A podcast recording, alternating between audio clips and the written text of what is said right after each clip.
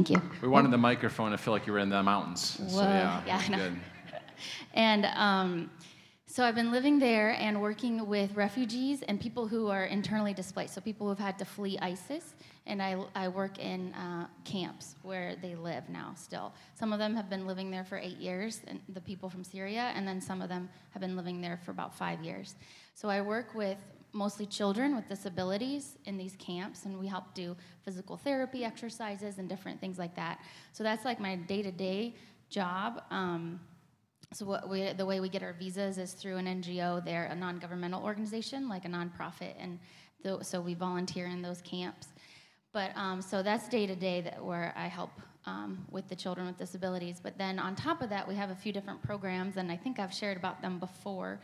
But one of the exciting things I wanted to share about was we have what's called a family program that um, we put together this last winter and spring, and it's based off of um, in Acts when um, when Cornelius in the Bible uh, when he had this vision of Peter and Peter came, um, Cornelius brought his whole family together to listen to Peter.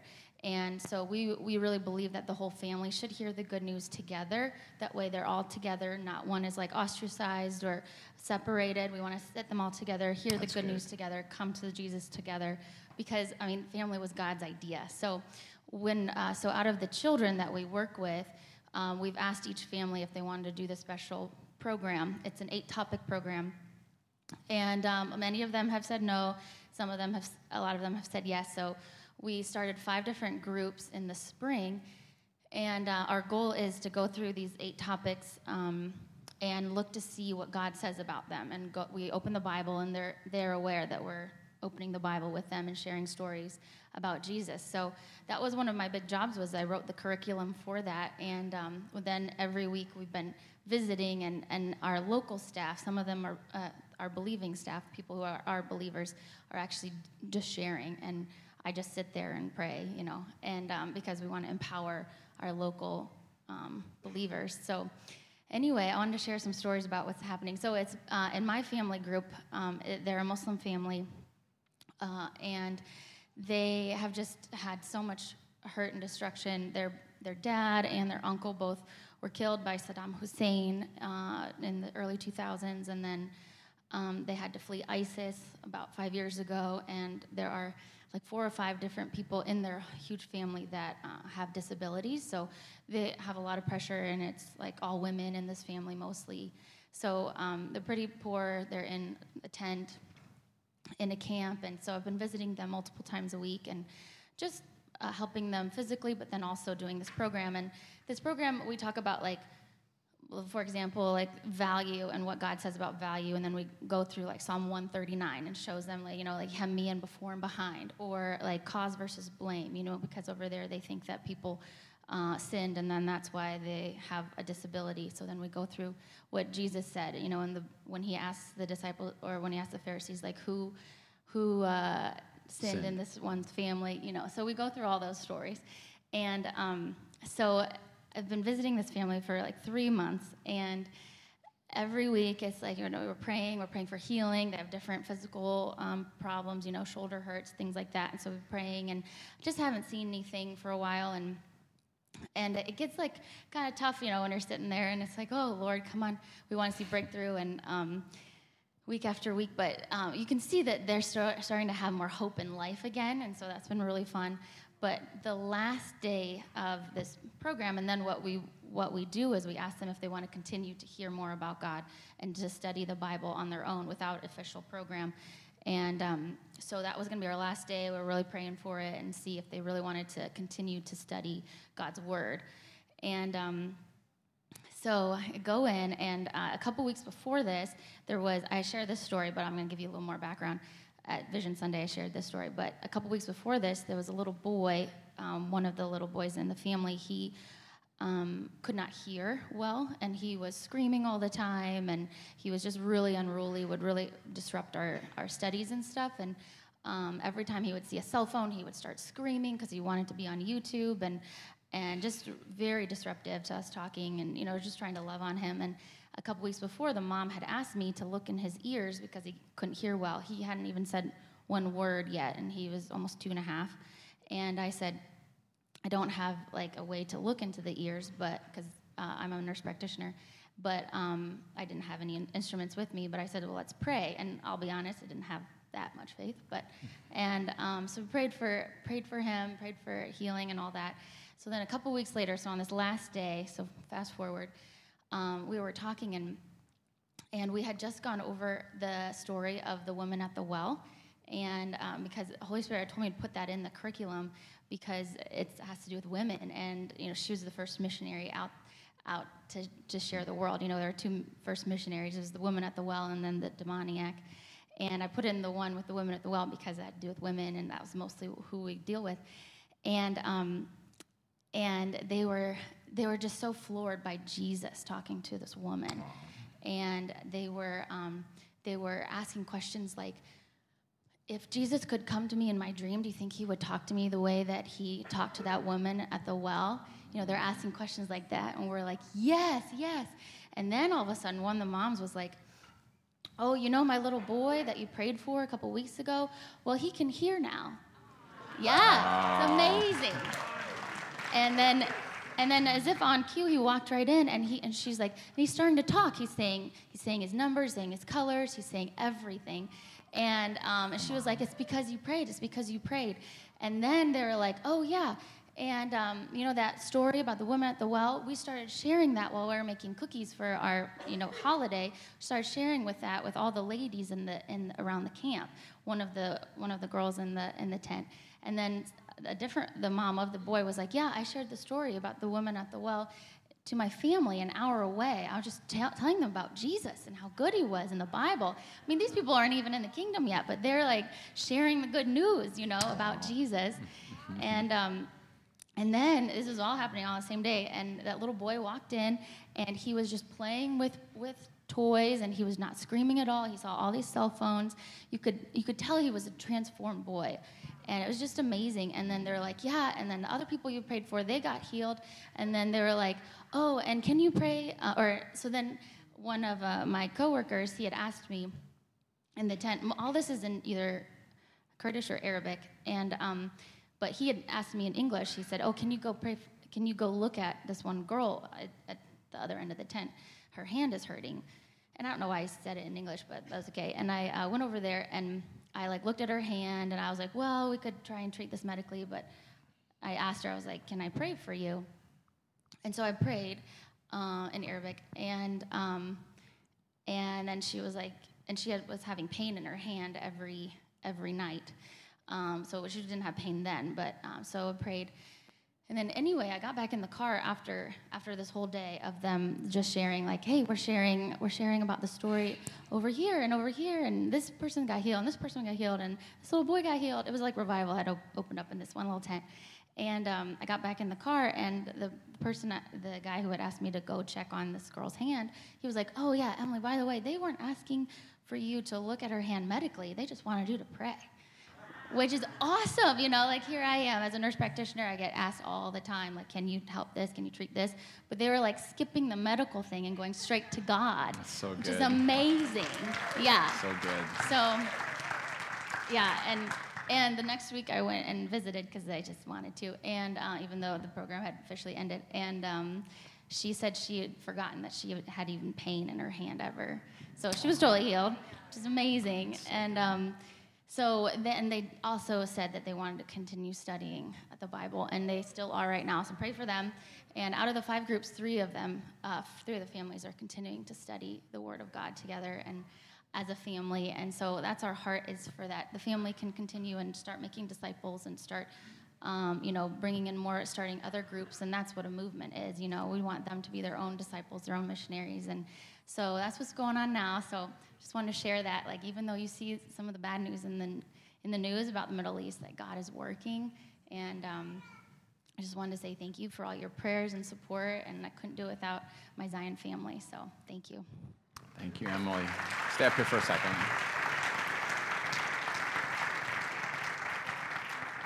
Yeah, we're going to pray for her. Yeah, come on up. And so, Emily, we just want to uh, thank you for your yes. You know, just going into places that, man, uh, most of us could never even dream of. So, thank you for your yes. And um, let's just pray God's richest blessings on her, that everything she needs. And so, Lord, we just thank you for what you're doing in the Middle East, and we just pray blessing on Emily. God, protection, boldness, anointing. And Lord, I just pray for an increase of healing anointing, an increase of words of knowledge, an increase of compassion. Lord, everything that's from heaven, let it increase in her life.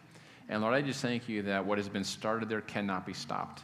Lord, I thank you that uh, Isaiah 9 says that the increase of your government and of peace there will be no end. So I thank you that your kingdom knows nothing but increase. And so we pray blessing on that village and that it will spread. Lord, I mean, you've got Muslims evangelizing Muslims here. Lord, thank you, Jesus, that they're not even saved, and but they hear good news and something is waking up. And so, Lord, it's the real gospel. And so I just pray that uh, as she, behind her back, even though she's gone, Lord, that it will spread. Even today, the words of Jesus will come alive, and that the man in white will begin to visit them in their dreams and speak to them tenderly and change their lives and change generations. So, Emily, we bless you in the name of Jesus. Yeah, and um, I want to pray for your knee here in just a second. Emily actually came home because she tore her ACL, is that right? And so she had to get knee surgery. So she's still hobbling a little bit. So we know that God wants to just take care of that before she leaves, right? All the way. Um, but what I want to say real quick before that is this morning, um, I was telling the worship team this, but I saw the, the word abbreviated, abbreviated, you know, a, A-B-R-V dot.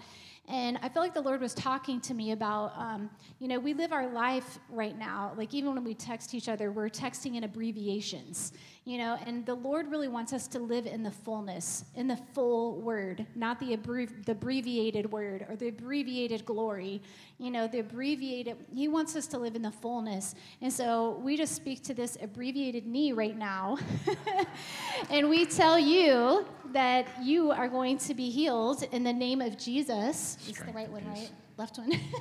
Let's pray for both.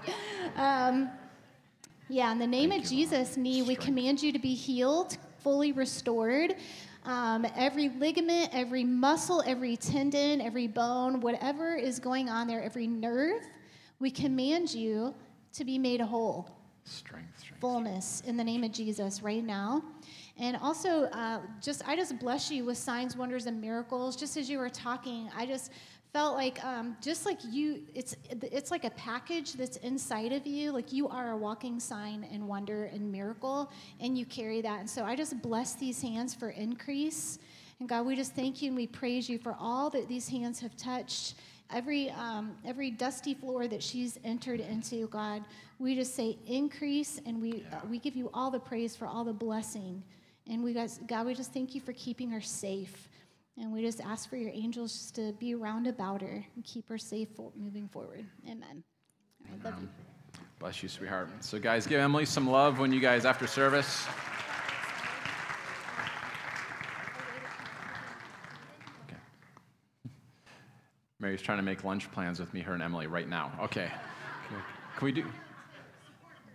Oh, okay. Yeah. So you can also support Emily in the lobby. That's good. All right. I thought she was trying to make lunch plans. I'm like, babe, can we do this in a little bit here? Like, if you guys could just hold a moment. What are you doing Sunday? All right, welcome. It's good to see you guys. And so uh, we, uh, we started actually in the Sermon on the Mount last week. We saw in uh, Matthew chapter 4 that Jesus came announcing good news. And the good news was that the kingdom of God was now available, and that people that nobody thought could be blessed we're actually able to be blessed. And we began looking at the Beatitudes, and he says things like, Blessed are those who are sad, those who are hated, those who are poor, those of you got nothing going on spiritually. We began seeing that the Beatitudes are not an announcement of what you must do to get blessed. These were conditions that nobody thought was blessed. And so the blessing was the fact that these people that nobody thought could be blessed, they could now be blessed because the kingdom was available to them.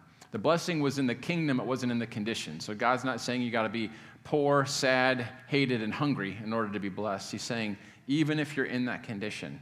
And so uh, it was really good news. And so now he's letting know that these people, these ordinary people, these unblessables, God can use them to shape the course of history. Does that sound like good news?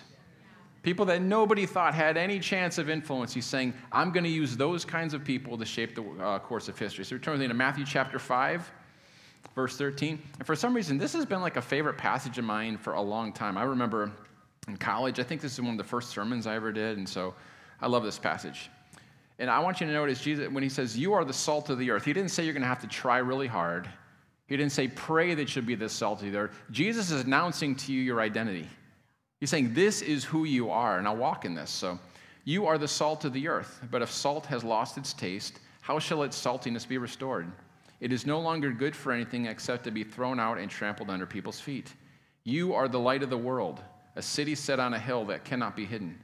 Nor do people light a lamp and put it under a basket, but on a stand, and it gives light to all in the house.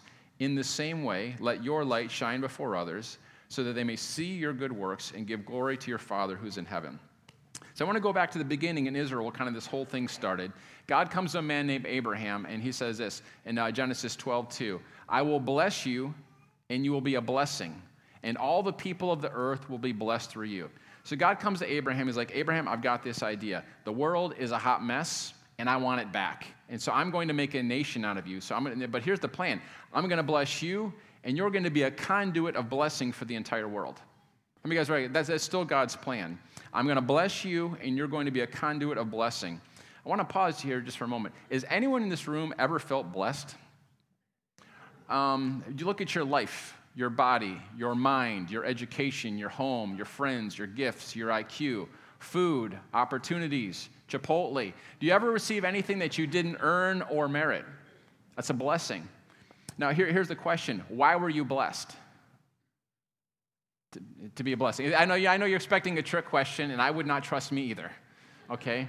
But I want you to see these things that you received that you did not deserve. God said, The whole reason I did that is so that you could be a conduit of showing this world what I'm really like. This is God's idea with Israel. Is, uh, he calls this blessed to be a blessing relationship, he calls that a covenant. Whenever you see the word covenant, that's God saying, I'm going to bless you so that you can be a blessing. And uses a bunch of different images to describe it. So in the book of Numbers, he says this in Numbers 18 19. It is an everlasting covenant of salt before the Lord for both you and your offspring. Isn't that interesting? What does salt do? It adds flavor. I know there's a lot of different pictures of what salt might do, but uh, one of the primary things it did in the ancient Near East is it added flavor. It was almost like magic. Salt was actually the beginning of trade in the ancient world. It was actually a currency. Um, soldiers actually got paid in salt. And so the, the, the Latin word for um, salt, you get the SAL for salary. The, oh, I'm hearing a jingling. What is going on back there? All right. Oh, it's a kid. All right. I'm like, is Santa coming here? I'm like, having like an encounter. Like, what? Okay, sorry. I get easily distracted, but I don't want to miss an encounter if I'm going to have one. I'm like, it's like Jacob, like, you know, surely, you know, the angels were ascending and I didn't even know was there, but, you know, so I don't want to be that guy. So, all right. So, kids are cool too. That's great. So, sorry about that. So, salt was actually the beginning of trade in the ancient world, as I was saying.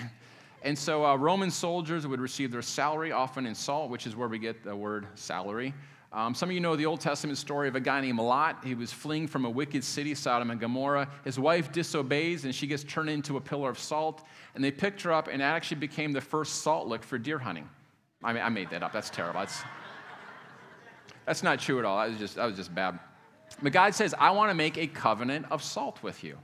And so I'm going to start a new people and I'm going to have a covenant of salt so that through my people I can bring the flavor of God into people's lives cleansing their palate of sin and giving them a thirst for the things of God. Then he uses another image for this blessed to be a blessing covenant. He says this in Isaiah 42 6 I will keep you and make you to be a covenant for the people and a light for the Gentiles. Isn't that interesting? He says, I'm gonna, in the Old Testament, he says, I'm going to make you salt and I'm going to make you light. But who did he say he was going to be light to? I want you to look at that. Um, remember, God's promise to Abraham was to all the peoples of the earth. It's not just an Israel deal. It's not just a Jewish thing. God's saying, I'm going to bless the Jews. Why did God choose the Jews and bless the Jews? Because he loved the Gentiles. Whenever God, whenever God is doing something for you, it's not just for you. Listen to Isaiah 49 6. It is far too small a thing for you to be my servant to restore the tribes of Jacob and bring back those of Israel I have kept. I will also make you a light for the Gentiles. Guys, it's just too small for you to have your own little Jesus parties. It's for everybody. That was the JIV, the Jim International Version. So, I will also make you a light for the Gentiles that you might bring my salvation to the ends of the earth. so God's like, listen, my world is dark. People are scared out there, they're hiding. And you are to show them what this life is all about. I want you to be light. I want you to be a revelation to them about what God is like. not just for yourselves, but for Gentiles. And so that's God's vision for Israel, that they would be a covenant, there would be a covenant of salt, there would be a covenant of light. They would display God's character. So now when we go back to Matthew 5, when we see these imageries, you can see more what it's about. Uh, let's look at 13 and 14 again. you are the salt of the earth. But if salt has lost its taste, how shall its saltiness be restored? It's no longer good for anything except to be thrown out and trampled under people's feet. I guess we're just going to stick with uh, 13 there. And so, um, listen, I've heard lots of different teachings on salt. I, I, used to just believe the last one I'd heard. You know, it was like, okay, this is what salt means. Oh, yeah, that makes sense and stuff. And, you know, a lot of the times it was like, you know, and the ancient Near East, salt was used as a preservative. You know, they didn't have refrigerators and it, it prevented decay. And I'm, I'm, sure that Christians have a, a preserving effect on the world, but that's not what this passage said. It said salt is for flavor. And he says if it's lost its taste. So salt is supposed to add flavor. Here is what you and I are supposed to do we are supposed to add flavor to the government. We're supposed to flavor the meal that people eat every day in our community. The musical trends were to add flavor, the arts were to add flavor, politics, the way business is done. Here's how the message paraphrase puts it Let me tell you why you are here. You are here to be the salt seasoning that brings out the God flavors of this earth. Wow. If you lose your saltiness, how will people taste godliness? That's amazing. You and I are to draw out the God designed flavors in the environment around us. And what does Jesus say? He goes on to say, flavorless salt is good for nothing. Uh, the Passion Translation of Matthew, it, it, translates the word worthless. It says it's good for nothing or foolish. So this is interesting here. So salt that's lost its flavor is foolish. What is salt that has retained its flavor? Wise. Okay, so it's interesting. In the ancient writings, the, the rabbis associated salt with wisdom. It, it's just interesting in the writing. So um, here's what Proverbs 1 was as it gives you a key to what Proverbs and wisdom is. I'm, I'm going to tie all this together in just a second. Keep following me. Here are kingdom revelations. This is Proverb 1 1 from the Passion Translation. Here are kingdom revelations, words to live by, and words of wisdom given to empower you to reign in life. Wisdom empowers you and I to reign in life. This doesn't mean rule over people. Guys, Christians are always best when we're serving. It seems like Christians, when we're trying to like convert everybody and make everybody like the same, vote the same way and all stuff, it doesn't work out so well. People are like, that's awesome. Thank you for trying to manipulate me. Like, it doesn't work that way, but Christians are always best when we're serving, right? So to reign in life doesn't mean that we're going to have all the positions of government and all the position. What, uh, to reign in life means that money doesn't rule me. It means I'm ruling over money. It means that um, uh, in my relationships, I carry honor into those relationships regardless of what the environment's doing to me. You guys realize that because you're salt and light, you can carry honor into a relationship with someone's being dishonorable. Their level of disrespect does not determine your level of respect. So you can actually carry into a relationship, you can celebrate somebody and honor somebody who is dishonoring you. That's able to reign in life. So many times we let our environment and our circumstances dictate, but we need to remember who we are. We're salt and we're light. And what that means is by nature of who we are in Christ, we transformed the nature of the world around us. Like, have you ever had, like, I remember when I was, uh, when we were first married, I was going to surprise Mary and make Nestle Toll House cookies. Now, I'm not much of a, of a cook. I've done some, I've, I've tried a few times. I remember the first time I tried to make lasagna for her, I didn't know you were supposed to brown the meat. I figured like uh, you put the beef in there and it would get cooked in the lasagna. And we had friends over. Remember, Dan and Amy came over. And, uh, and so I'm, I'm, I'm married. I got dinner taken care of. She was working. And so we go to eat, and it's, you know, it's raw animal flesh in there. And it's like, what is happening here? And so I remember another time I was going to make Toss cookies, and I don't know. I guess the ingredients were probably like listed right. You know, salt and sugar were listed, and it was um, it was supposed to be a cup of sugar and a tablespoon of salt, and I, I mixed them up. So it was a cup of salt and a tablespoon of sugar. And so I'm so proud of these cookies. You know, they're out of the oven, they're golden brown. I'm like, you know, should we get a magazine in here to like take pictures of these? And um, guys, um, you notice salt. It makes an, it transforms whatever it touches. Okay, it impacts it. And God's saying, listen, that's what your life is like. When a Christian is in the room, oh, I wish God would show up. If you're there, God just showed up. And it's not like, oh, God, make me salt. Just recognize God by virtue of who I am. As you begin to turn your attention and depend on Him, you begin to exert influence over that environment. Stop complaining about your workplace. You're there to be salt and light. Oh, it's so dark here. You were born to shine. That's why you're there. Good news for them. The world is crying out for people who have wisdom. Solomon, the king of David, he was king over Israel. He had unprecedented prosperity and things going on. He had wisdom. Remember, this is a, it's a picture of salt, this wisdom. He had wisdom to the effect that kings of other nations would leave, the, leave their positions and come and sit at Solomon's feet. Can you imagine a king of another nation so hungry, so thirsty for the salt, so thirsty for the wisdom that they would leave their places where they were most protected, most celebrated, most honored, and come and sit at the feet of someone who had more wisdom than them?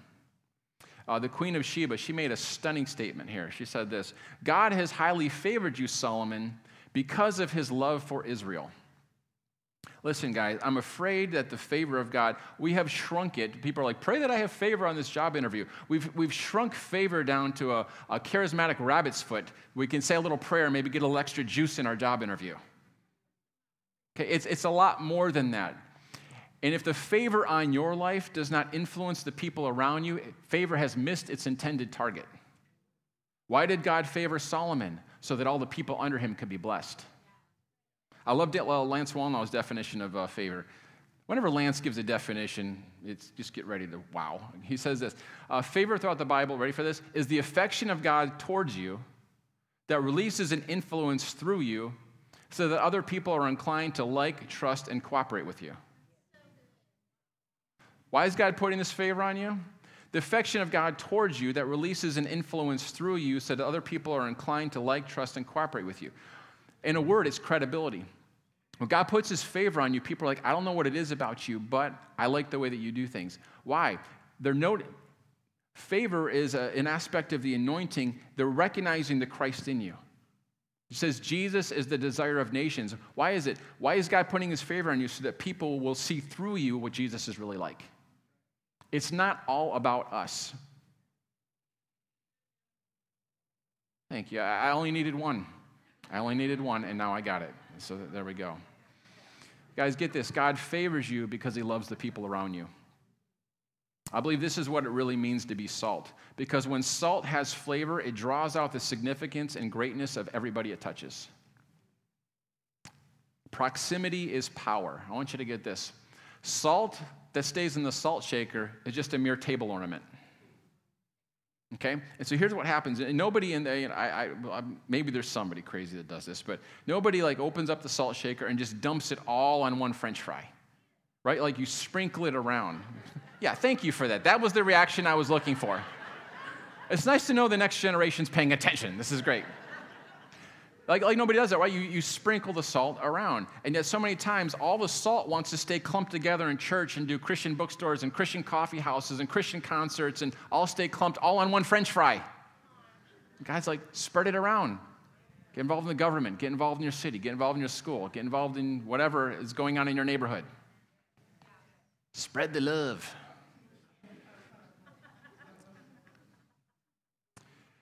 You know that you're in the environment that you were born to be in when you're full of flavor because you begin drawing out the greatness of other people around you. You're gonna be like, okay, this is what I was born for because now I'm beginning to help other people be great. The second part of the instruction, and uh, pick it up in verse 14 here again, you are the light of the world. A city set on a hill cannot be hidden. He didn't say, uh, it's interesting, where did you get the light from? Remember, Jesus was the light of the world you know? And so now he's like, I'm going, it's your job. So many times we're asking Jesus to do what he told us to do. Oh, God, heal the sick. Oh, he's, he told you to heal the sick. Oh, God, save this city.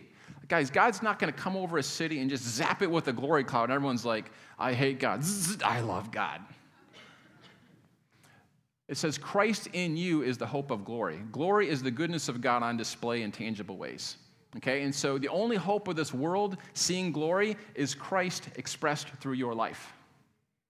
Listen, pray for your city, pray for atmosphere. I believe in all that stuff. But revival is not going to come just for praying that something happens. Somebody's going to have to be revival. Christ in you is the only hope of this world seeing glory. Once the light touches you, it changes your nature and your capacity to represent God. It's interesting, like light's hard to see until you put it through something like a prism. Like if we just have like white light, it's, it's really hard to see like the brilliance of it. But it's interesting when you put it through a prism, it breaks out into nine different colors. Isn't that interesting? So here's what happens is God's light comes and shines in you, and it comes out in the nine fruit of the Spirit. Love, joy, peace, patience, kindness, goodness, gentleness, meekness, self-control. Did I get them? All right, faithfulness. Yeah. They're, they're all in there. Just so you know, the, uh, one of the fruit of the Spirit is not busyness. And so, I, like you talk to a Christian, how you doing? I'm busy. Mean, like, like it's the tenth fruit of the Spirit. Like we're supposed to go. Oh man, it's, you're so important. Okay, nobody is impressed with your busyness. Okay, love, joy, peace. But isn't that interesting though? When light shines through a prism, so how is this world going to know what the love of God looks like? It's going to come through you displaying His character. Blessed to be a blessing. A city set on a hill cannot be hidden. When is a bright city that is set on a hill most visible? At night. So the picture here is you got this city set on a hill, it's all lit up, and it's a place of refuge for those who are in darkness. People from darkness, they can see it from a great distance, they can walk towards it, and there's safety there. Now, listen, we've all heard sermons. I, I, love them on the go of the gospel. The first two letters of the gospel are go. We love the go of the gospel. We bless Emily. But there's also an aspect where we have to become something that people can come to. In the same way a city is light, lit up and provides refuge for those in darkness, in the same way you go to a garden to pick fruit, in the same way you go to a spring to drink water, in the same way you go to a tree for shade, in the same way God's community has to be something that people can come to and say, you know what, I can get healed there. There's people in our church who were not believers and they saw the shade, the fruit, the refreshing spring in somebody else's marriage and they said, We want that. They were something, they were a city set on a hill that they could come to, and as a result of that, they're born again and in the church today. I don't just mean like we're a city set on a hill and people can come attend church. Like that's probably the lowest level of revival. Of course, we want people to attend church and, and all that stuff. It, it doesn't mean that's not going to happen. It's just not the emphasis. The emphasis is on impacting our city with the king and the kingdom. Somehow people begin tasting of that kingdom and they realize these things on your life are from a greater king we pour salt on their tongue. I, I like to think of it this way we arouse their sweet tooth for the things of God. You, guys, you can do the eat your vegetables approach. You know, repent or burn, or turn or burn, or get right or get left. You know, I got all this like threatening stuff, and I always want to say, it's supposed to be good news. As you're like, you know, hanging the bad news uh, banners in there. Um, yeah. There's that guy on Liberty, like, like, like every day with the sign picking the chair. I'm like, you know, part of me, I, I shouldn't say part of me wants to throw something at him. And part of me wants to just stop and be like, bro, like, what do you think you're doing? Like, he's, he's picketing this church every, anyway, so we're going to cut that part out. I just can't stand it. I'm like, what are you doing, man? So, what would Jesus do? I don't know. He's overturning tables and got a whip. Maybe something, I don't know. So, you are the light of the world, a city set on a hill that cannot be hidden. People may say this listen, I'm not interested in your Jesus, but I'm interested in the way you do family. What are they doing? They're tasting godliness. They're not ready to get married, but they may start dating.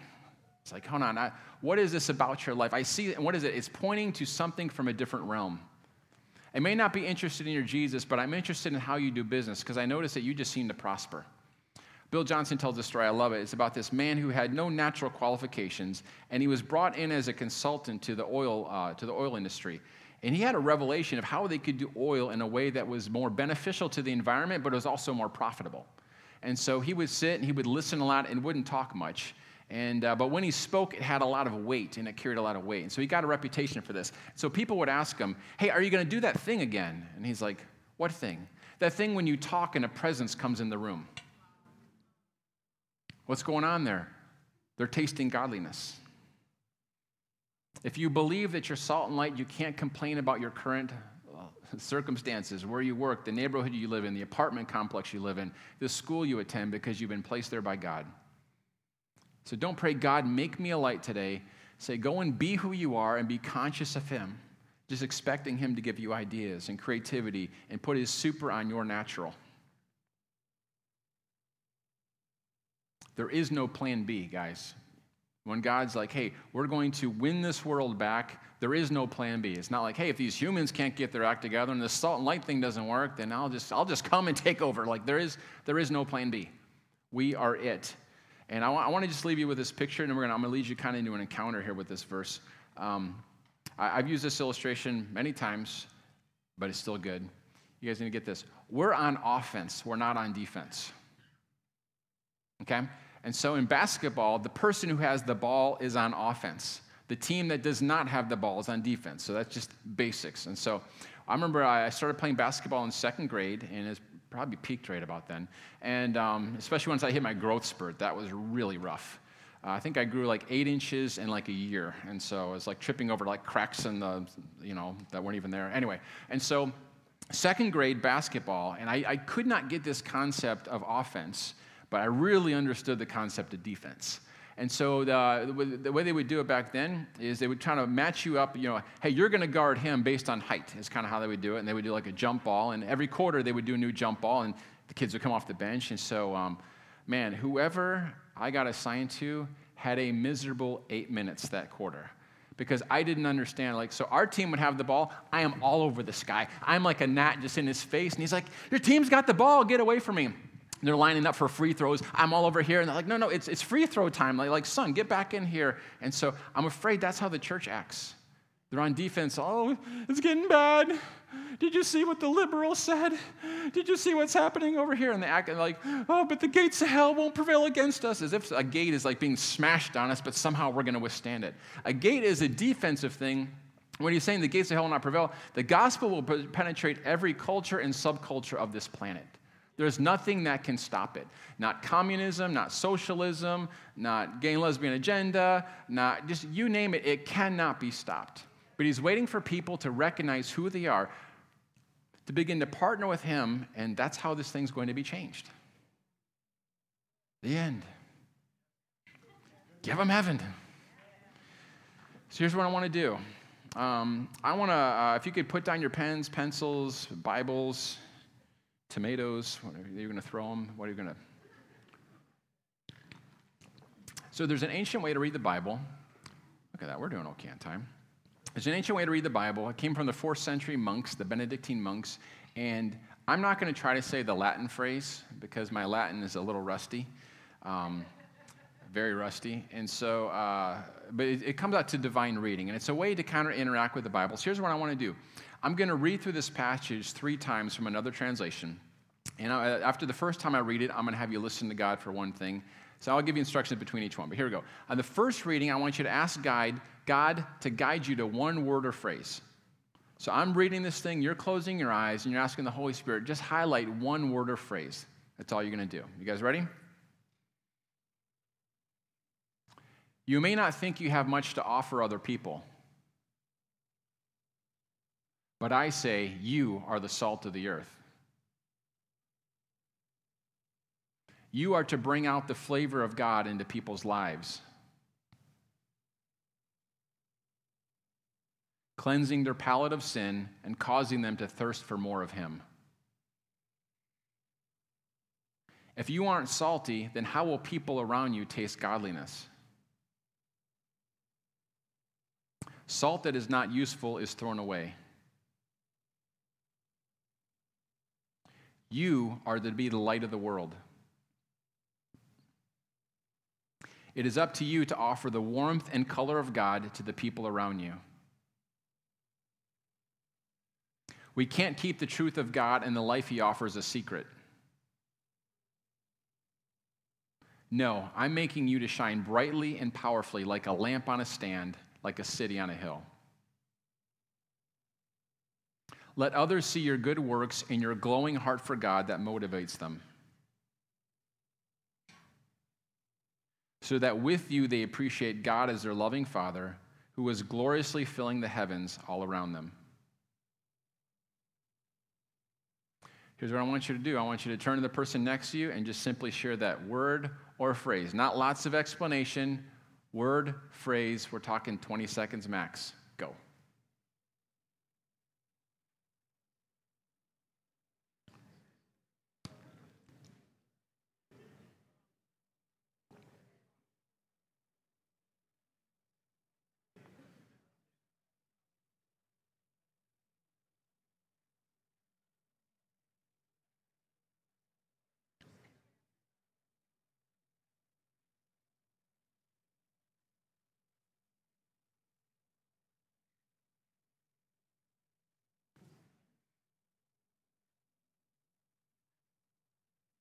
Must be long words and long phrases there. That's, all, right.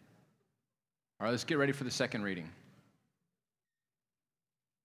Okay, as I read the passage this time, I want you to listen for the way that word or phrase connects to your life right now.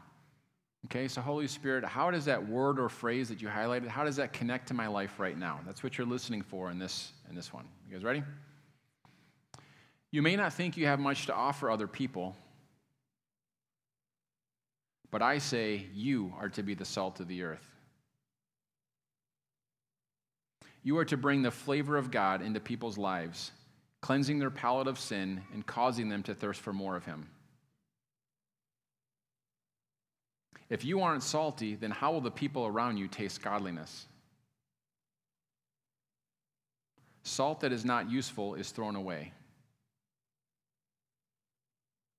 You are to be the light of the world. It's up to you to offer the warmth and color of God to the people around you. We can't keep the truth of God and the life He offers a secret. No, I'm making you to shine brightly and powerfully, like a lamp on a stand, like a city on a hill. Let others see your good works and your glowing heart for God that motivates them. So that with you they appreciate God as their loving Father, who is gloriously filling the heavens all around them. All right, turn back to that same person and talk to them about how that word is connecting to your life right now.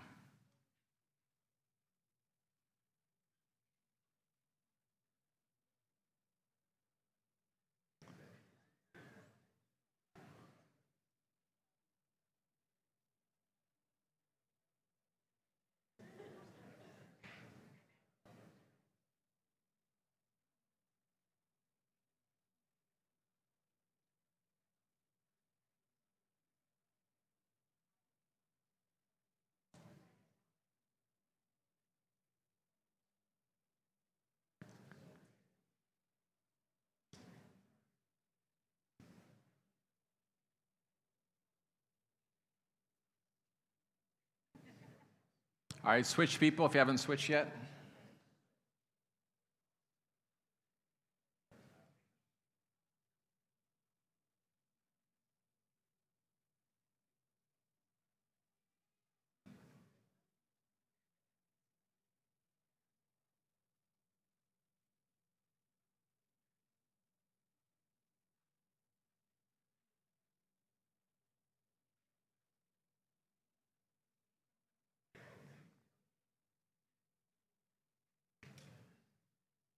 All right, 10 seconds.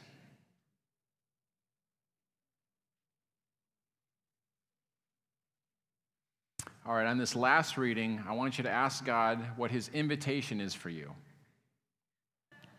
And write down any thoughts that come to your mind. So if you've got a phone, maybe you need to type them in your notes. You've got some paper, but as I read through this one, what's God, what's his invitation to you in this passage? You may not think that you have much to offer other people.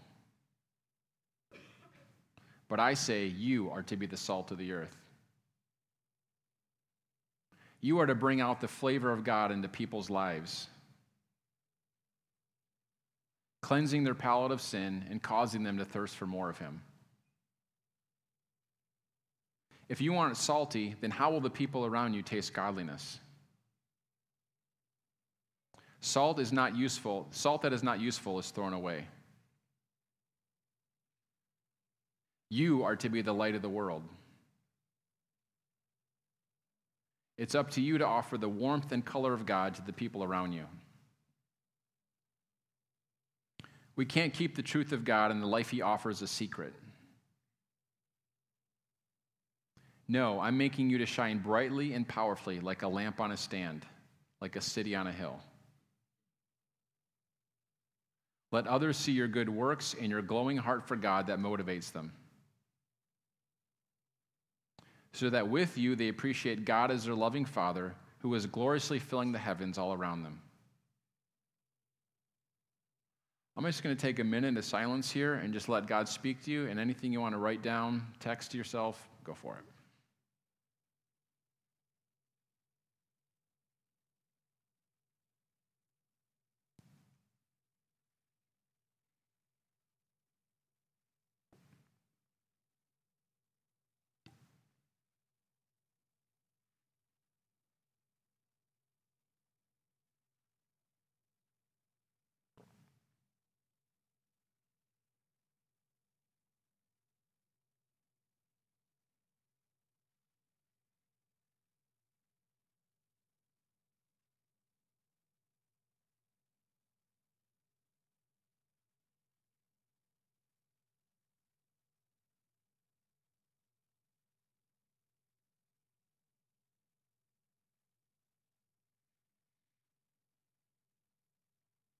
Here's how I want to end this. I want you to, uh, with that person, um, just share just a couple sentences, and then I want you to pray for each other. So, what is that God's inviting you to do, whatever you feel like that is, share it, and then pray for them, and then switch people. And so, let's take about three minutes for this. So, share and pray.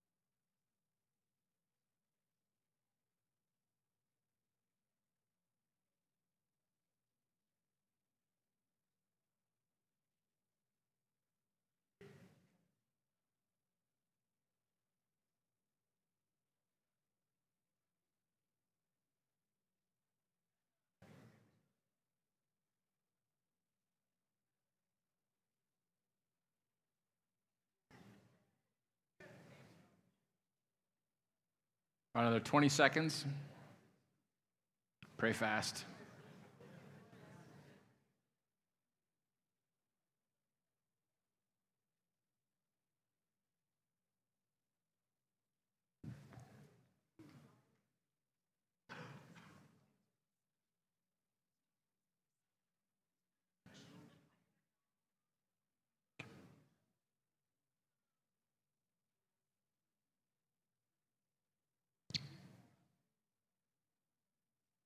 All right, was that good?